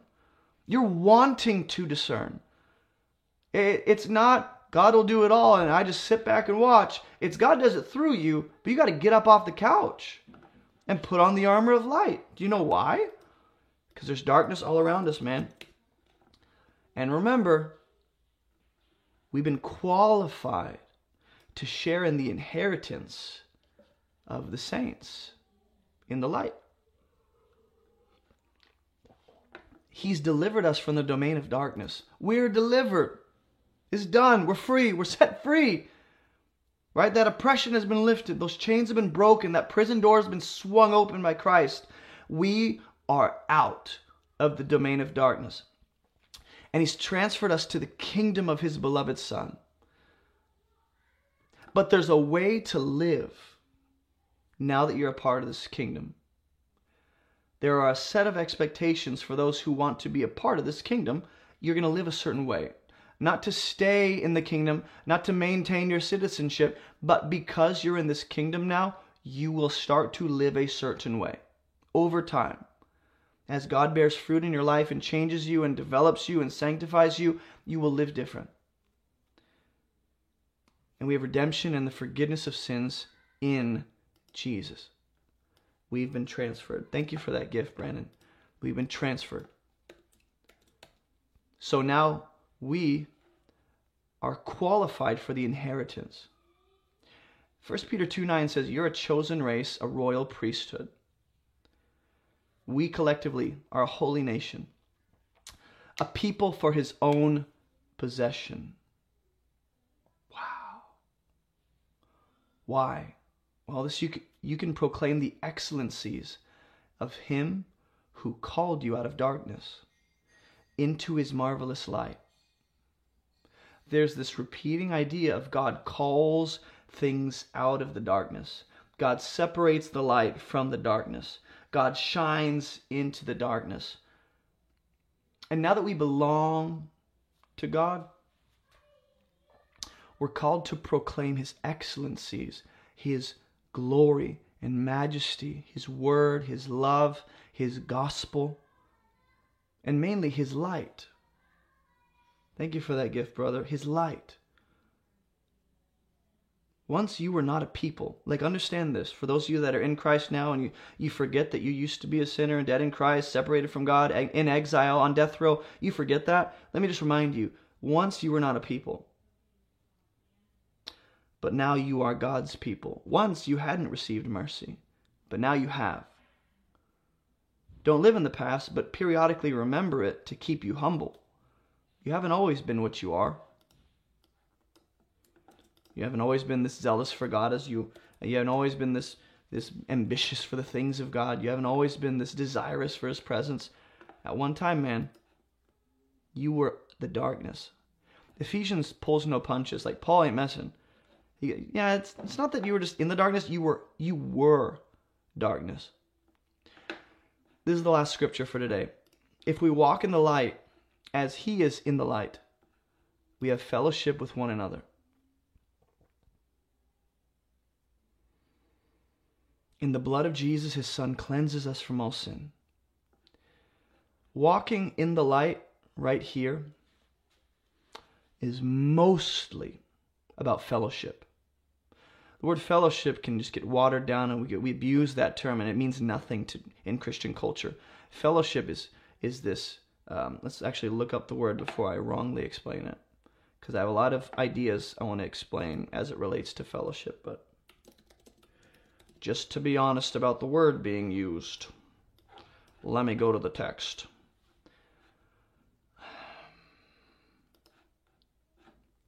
Partnership a sharing of life in communion or relationship. That's what I thought. It's this familiarity, not not in like a bad way, but where you've you've communion, oneness, unity, uh, a shared love. There essentially fellowship is relationship, doing life, having communion. Um, it, it involves intimacy. Walking in the light is mostly, and hear me, hear me, hear me for those of you that obsess over doing all the right things and, and you hold yourself to a set of expectations God doesn't, and you, you so over focus on your acts of obedience, and when you fail, you hyper emphasize that. For those of you that are all about doing, doing, doing, serving, serving, serving, let's pause. Walking in the light is mainly about having fellowship with God. Will you do things that honor Him? Yes. Will you do good works that shine his light? Yes. Are those ultimate? No. Blasphemy! Hold on, I didn't say they don't matter. those things are the byproduct of knowing God. If you don't know Him, anything you're doing for Him, anything you call service unto Him, anything you're proud of, I'm doing it for God, can slowly turn into or even be something that isn't pleasing at all to Him. Because what God calls us to is relationship. What He's invited us into is His light. And the light of His presence is way more valuable than the light of any good works I do by the grace of God. Of course, God's going to do it through me. But what I do for God, and even what God does through me, is not as valuable as God Himself. So if you're like, I want to walk in the light so bad, I want to break this addiction so bad, I'm so tired of hiding in the darkness, I want to be honest and transparent with my girlfriend about where I am. For those of you that are like, I know God is convicting me to come into the light, I just don't know how. I want to do all these good things, I want to obey, I want to bear fruit, I feel like a failure. If that's you, your main focus should be God, I've just come to know you. Open the eyes of my heart Shine the light of your gospel into my heart. Shine your light. Give me insight and understanding. Help me to know you. Help me to know you. I just want to see you. I just want to know you. And if I prioritize anything above the, my relationship with God, if I prioritize anything above His presence, you start to fall into some really deadly territory. And you start to do things He never called you to and you start to do things that might honor him, but you do it with a heart that doesn't. And you start to, ego starts to creep in, and pride and self righteousness, and, and you're a hypocrite. Behind closed doors, you abusive with your, your lips and your words, just tear down people. But, you know, in front of Christians, you're this man of God. That is something, the, the, the walking in the light is the byproduct, it's the fruit, it is the result of just knowing God personally. So that's why Scripture will communicate the light of His presence, the light of His countenance, the light of His glory. Because in His presence is the light of life and salvation, and His Word brings that illumination and understanding so I can walk in the light. I don't want to impersonally walk in some concept of light that's disconnected from God. I don't want to like look to God as some mob boss that's just like, I'm waiting, Tony. I better see those numbers by tonight. I don't want to look to God like that and go, oh, he's he's he's waiting for me to walk in the light or he might cut me out of his kingdom. I want to enjoy the light of his presence. And I want to walk in partnership with God so that any good he does through me, I remember this is just you working through me as a natural fruit of me having a relationship with you. You're the one that gets all the glory. You get all the credit all the credit. I just want to enjoy the light of your presence and character and the, the light of your love that really promotes life in me to go and live for you. That's what I want. And the fellowship here that's in mind in 1 John chapter 1, yes, I get it. It's about having fellowship with one another. But he will go on to say, just so you know, okay, um, um, up here, any fellowship with the church assumes you have fellowship firstly with God. You cannot have relationship like good fellowship. We're one. You can have unity with the church if you're disconnected from the Father. So any good you want to do for the world, any good you want to do for the church, will fall flat on its face if you do it without seeking God above all else. Disconnected from God, any good I do will not amount to anything eternally. It can have initial benefit, it can have immediate it benefit, provide temporary comfort and convenience to people. But apart from Jesus, apart from the Father working through me, the kind of fellowship I can have with the church is going to be stale and cold and impersonal and hypocritical. And I just want to avoid that, man. So let's put God above all else as the light of our life. Let's remind ourselves He is the light of my life, not even the direction He provides not even the word that brings clarity and understanding, just Him. And of course, He's revealed through His word. Of course, the Word of God gives us insight into His character and His heart, for sure.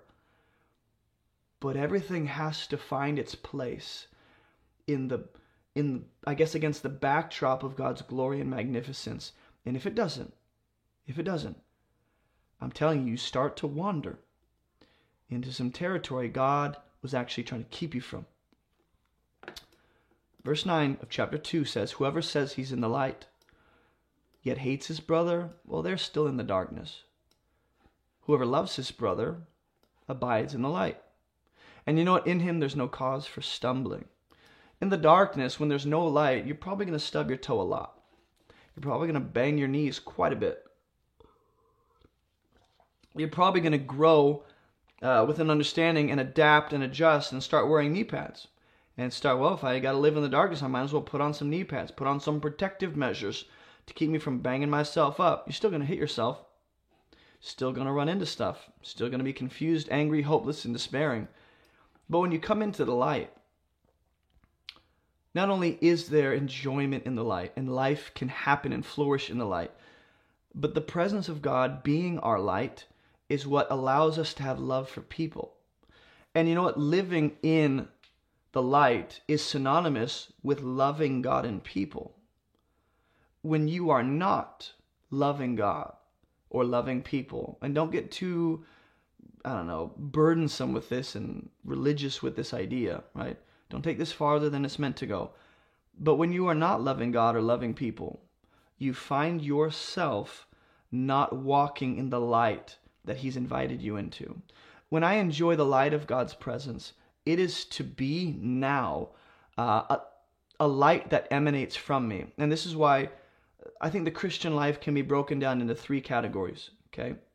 When you, hi there, Pastor Scott, you saw him on TikTok. There are three, almost three categories to being image bearers of God in the earth. Number one is I am um, growing into the image of Jesus. Okay. That requires me to seek God and know Him and pursue Him and, and be in fellowship. Okay. Me growing in the image of Jesus. Number two, when I'm growing in the image of Jesus, I'll reflect His image to the world. And when I reflect His image, right, that image in me will be multiplied in the lives of other. And it's not that I want them to look like me, it's that I want them to look like Jesus in me. I want them to look like those parts of my life that actually honor Jesus. And so when we talk about walking in the light, it's not just it's not just to be those who absorb the light mindlessly. It's not to be just those who have no sense of well, I'm just I'm just here to know God and forget his people. You're here to like know God so that other people can know him through your life. So any light that I absorb should be reflected back to the world, and all glory goes unto him. And if there's no reflection, you wonder if there is true absorption.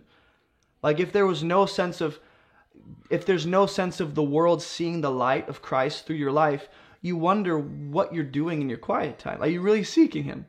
And not that there's like some restrictive way to like, oh, if you don't meet these conditions, you're not really seeking God. The point is, I know lots of people that have an idea of seeking God or seeking for Him that isn't actually true to Scripture. It's like self centered, it's self preserving, it has me in mind and what God can give and all the benefits instead of just God Himself being ultimate. Like, you have to get to a place in your life where you say, He's my light, period. And I don't care where I find myself, I don't care what I have in my hands, I don't care who's around me. He's the light of my life. And no amount of darkness can change that or reverse it or overwhelm the light in me. He's the light of my life. He's my treasure. He's my glory. He's he's my radiance. He's the anything I'm proud of is just God in my life and who he is and what he's done for me. That's what we need to get to is a place where Jesus is ultimate. If you want to enjoy the light, if Jesus is the light, what you're saying is, I want to get to a place where I enjoy Jesus. Like, truly enjoy. In the midst of lots of expectations that aren't met, in the midst of lots of dreams you're waiting for that haven't come to pass, in, in the midst of lots of disappointment and possibly persecution when you're doing the right thing, things just get harder and people come against you. In the midst of all that, can you really say, He's still enough? He's the light of my life, and I need nothing else. Even if He never does what I believe He will, even if He never improves this area of my life, even if He never adds those things I'm hoping and waiting for and I've been praying for years, even if He never changes the situation, is he still the light of your life? And the fact that he's the light of your life will be proven by the fact that that light is reflected through you in the way you live and function and interact with people. So light now affects satisfaction.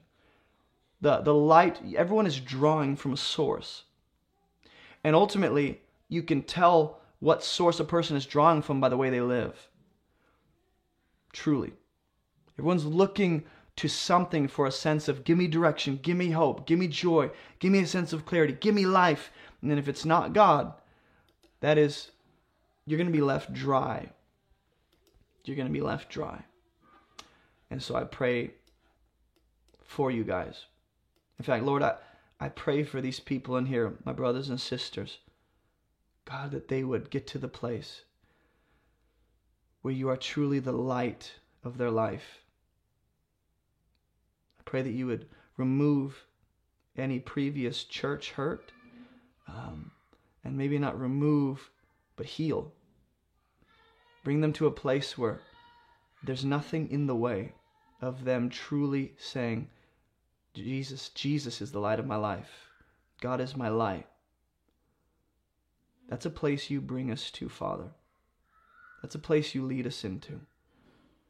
That's not a place we discover on our own without you. That's a place you lead us. As the good shepherd of our life, you lead us into that. So, Father, we are looking to you, longing to reflect your light, longing to bring your light into this dark world. But that, those things happen, Lord, as the result of knowing you.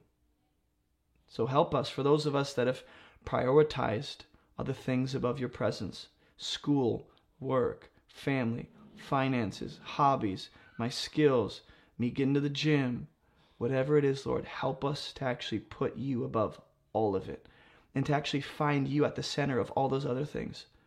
Help your people. Shine the light of your gospel into their hearts. Some of them need salvation. Some of them need to see you clearer so they can enjoy this salvation and not be burdened by that sense of condemnation that you've removed. God, lead us in each specifically in the way you want to, in a very personal way. We're longing for you to meet with us and shine into our hearts with your light, whatever that looks like here. I'm praying and believing that you will. In Jesus' name, you know best. I want to share something with you guys. I haven't shared this publicly. I've only shared this with a handful of people. And I'm only sharing this because I believe there's a reason I'm supposed to. And I haven't quite figured out why yet. Only time will tell. Um, maybe like, was it like five days ago? I couldn't sleep. Um, and that's that's normal. I never get good sleep.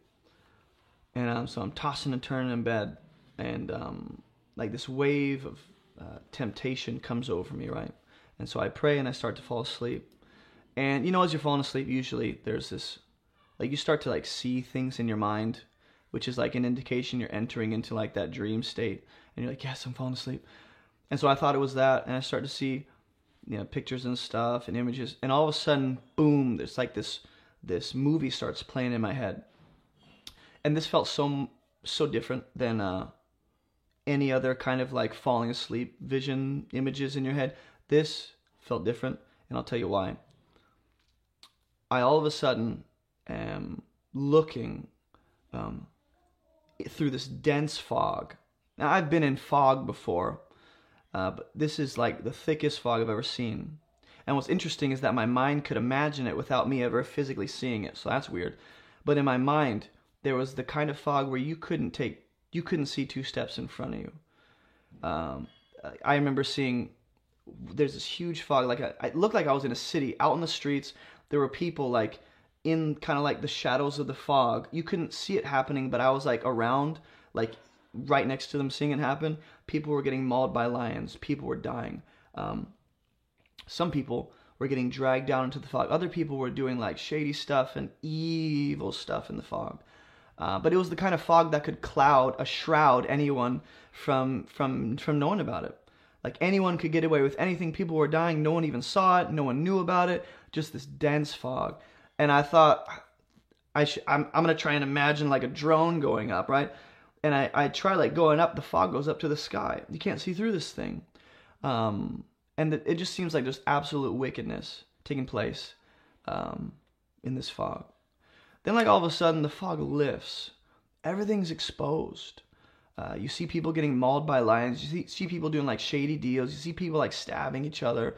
You see people like taking advantage of the broken, the oppressed, the weak. You see it all. It just it just lifted all at once, um, out of nowhere, and uh, for some reason this mind movie really shocked me. And so usually when that happens, I'll at least pray and go, Lord, if this is from you, like make it clear.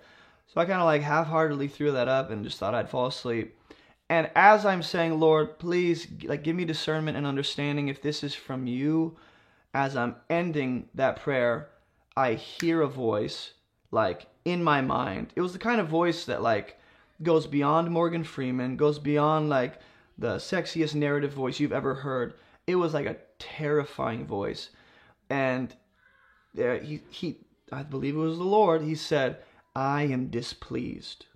I am displeased. So I said, shoot. Like I honestly thought this was just my mind playing tricks. I prayed and I heard it, it was as soon as I heard that voice, it was like an echoey voice that caused me to tremble. And you know when you're convicted by the Spirit of God, um, sometimes you can feel like a physical manifestation in your chest and in your body of that conviction. There was like the fear of God and a trembling that came over me. Not that I was in danger, not that I was like going to be condemned. It was like for the people God was saying that about. And this fear of God just gripped me. And I couldn't even like I didn't even know even know what to do, man. I just kept praying, prayed for understanding. Um, shared this with a few brothers. Shared this with my wife. Um, sent this to a, a couple trusted prophetic voices in my life, and um, so far there's no clarity, uh, at least perfectly, on what's happening. But either way, um, that I am displeased I wasn't there with Israel standing at the base of Mount Sinai watching God descend in fire and cloud and, and, and darkness and, and lightnings and thunder. I, don't, I wasn't there. But if you read the account, it says that Israel was terrified, and Moses actually said, I, I shake with fear. There was a trembling, a holy reverence, a shaking to the core of your being that isn't like the fear of this world, but it was the, the voice that I'm displeased. And um, I, beyond that, I just got the sense that God, we ultimately know, okay, that on Judgment Day, God is going to disclose everything. Everything's going to be open bare. No one's going to escape. Everyone's going to stand bare and naked completely before God on Judgment Day. Everything they've done, everything they've said will be disclosed and exposed. No one is hiding. Jesus says that everything that's hidden in secrecy will be revealed. Everything that is not yet uh, seen or heard will ultimately be seen and heard. Okay. So I know that. Okay. And this could be speaking of Judgment Day. This could just be uh, God reminding me, like, uh, the way the culture is, is not the way it's always going to be. The way the world is, is not the way it's always going to be. The way uh, darkness seems to be prevailing and penetrating even the, the church, it's not going to be like that. Initially, I got the sense that this was about the world, right?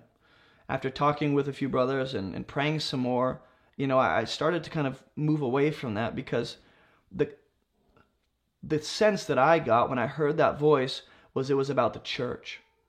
And I kind of like pushed that away because I was like, no, like we know that God is pleased with his people because we are in Christ, right? He's not pleased with us based on our ability to obey or not.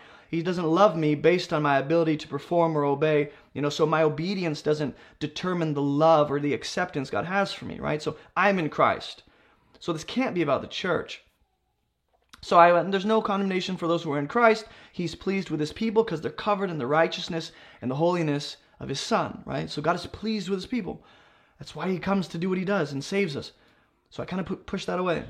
After a few days, I thought, no, I, I can't escape the fact that I, and this could just be me, I have a sense this is more about the church, not at our, not as people like standing in the side of God, where God's looking at me going, I don't like you anymore, but the way the church is functioning, the way the church is operating.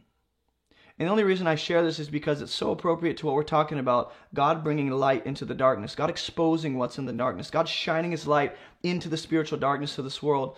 And so the reason I share this is because this is so strongly related to this topic that we're going through in Scripture that I just was on my heart. So uh, maybe if you guys can pray, I just have a sense that God is going to uncover some crap. It's going to be a great disclosing. Um, a big exposure. What's in the fog won't stay in the fog. It's going to lift. Everyone's going to see what's been happening. I don't know what that means. I don't know to how far I can take that. I dare not add more than I'm comfortable adding. But I do know what God showed me. I do know what He said. He's very displeased with the way I believe the church as a whole, globally, is functioning and operating in secrecy, in secret sin, in self preserving tendencies, in love for money, in love of self, in uh, suppression of the truth, compromising the values of God, stomping on the people, oppressing the people, standing above the people. The shepherds aren't feeding the people, they're feeding off the people. So I believe there is a strong displeasure with the way the church is functioning as a whole. Um, and I, to be honest, if you have any, you know, if God brings anything to mind for you guys, I I welcome anything. Not that I'm not going to test it. I'm going to discern and I'm going to pray. Anything you say, I'm going to recommend and I'm going to or I'm going to discern through it and pray and and go, Lord, is what she said like part of this? But so far, I, I know that God is exposing. The problem for me becomes, God, why would you show me something I already know? Like if this is just about judgment day, why remind me of something I already know? Because there's God never speaks without purpose. There's always a purpose and application, instruction within the actual uh, word God brings. So God speaks for a purpose, and that purpose has yet been dis- disclosed to me. I don't know. What am I supposed to do? Is this a personal word? Is this a collective word for just me and the online church you've entrusted to us? Is this a word for my family? Is this the word for the church at large? I'm more confident and more comfortable saying that this is about the global church. Because of that, I don't know what God is going to do. I don't know how long it's going to take. I don't know what it's going to look like. But I do believe the fog's going to lift. I do believe there's going to be a big old grand exposure. I do believe what's hidden in secret right now is going to come to the light. And you can think government, you can think Illuminati, you can think the, the world leaders, you can think all the different things we could fill in the blank. I am not saying it's not about those things. I just think this is mainly about the church, the people of God, the body of Christ, not functioning the way we're supposed to, not prioritizing the things we're supposed to, not pursuing the things we're called to, suppressing the truth, minimizing the beauty of the gospel and the power of grace, whatever it is, tolerating sin, enabling sin, whatever it is. Okay? So if you guys want to um, kind of speak into what I've shared, if you're like, God is speaking to you, man, pray about it before you just send it straight to me in an email trying to get my attention. Pray about it. Okay, I don't want to hear anything you haven't first prayed about. And then you can email me or message me on Instagram. Okay, you can go to abovereproachministry.com. Um, that's where you can find everything about this ministry. Abovereproachministry.com. Okay, right here. Bada bing, bada boom. Um, link is in the YouTube description. Uh, we have a ton of free stuff. You can get free devotional studies, free online Bible study courses, uh, free Bible study worksheets, Bible study workshops. Our online church, completely free, obviously. We meet every day to pray and gather and fellowship. I'm not in there every day, okay, but I'm in there when I can be. Um, if you'd like to give to this ministry, we're teaching people how to read the Bible so they can live and teach the Bible themselves. Okay, so that's that's what we're trying to do is move people towards Jesus. Not to say we're doing it, but God is doing it through us. If you want to partner with us, um, you can go to our donate page. You can send a check Um, for those that are more comfortable sending and mailing a check, you can donate through debit or credit card. You can give through PayPal, Cash App, or Venmo. This whole time it hasn't been on the screen. I apologize. Um, you can go ahead and get some church merch, be a monthly supporter on Patreon. All of this goes right into creating all this content completely free to everyone around the world. So, all the resources, we're just resourcing the church, building people up, training people. I have a wife and two kids to care for. This is my full time job. Um, so, you can understand that God is supporting us through this, that which we're crowd funded. Ultimately, this just relies on the people who are benefiting from this. But beyond that, um, if you want to get in contact with me, just go to my contact page right here. Boom. Uh, you can fill out this form. You can email me directly at contact at abovereproachministry.com. You can message me on Instagram. And again, I'm going to give you one more time to hear this. Don't send me understanding of the vision or interpretation of the vision that you haven't prayed for. Pray for it first, um, please. So I'm trying to think if there's anything else about the actual vision. Oh, and weirdly enough, uh, here in Florida, we have not had fog in months. Months. The morning after that vision, in the middle of the night, I wake up and there's this dense, heavy fog outside. And we actually go, I take my funny my, my family out and we um and we go walk through the neighborhood in the fog. But I was reminded, I went, oh my gosh, like I remember last night God giving me a vision. And I believe it's a vision. I believe He spoke. I believe He confirmed it. Um, and out of all the days, it's been months, it's probably since before the summer, since we've seen fog. That day, that morning, God, I feel like God was really reminding me. And then I called my buddy. He's like, I just saw this fog earlier too. And I was like, really, like, it was for some reason, I just felt like I was supposed to focus on it. I was all, I was overlooking the canyon and praying, and God was just bringing that fog to my attention. Then I talked to another guy, same thing, and I thought, I don't know what's happening, Lord, but just give me instruction. Tell me what to do, please. Please tell me what to do. So for those of you that are in the fog or you're trying to call people out of the fog, just know that God is going to expose. It's going to be a big old revealing and uncovering of what's happening. So. Again, I dare not put things in God's mouth and add words to what He said. He's just shown me what He's done, and I trust that He'll clarify, maybe through His people. So, message me if you have anything. And um, I love you guys. Keep moving towards Jesus. If you need anything, reach out to me um, through email, uh, message me on Instagram. And I think that is it for today. You guys keep moving towards Jesus. And uh, talk to you soon.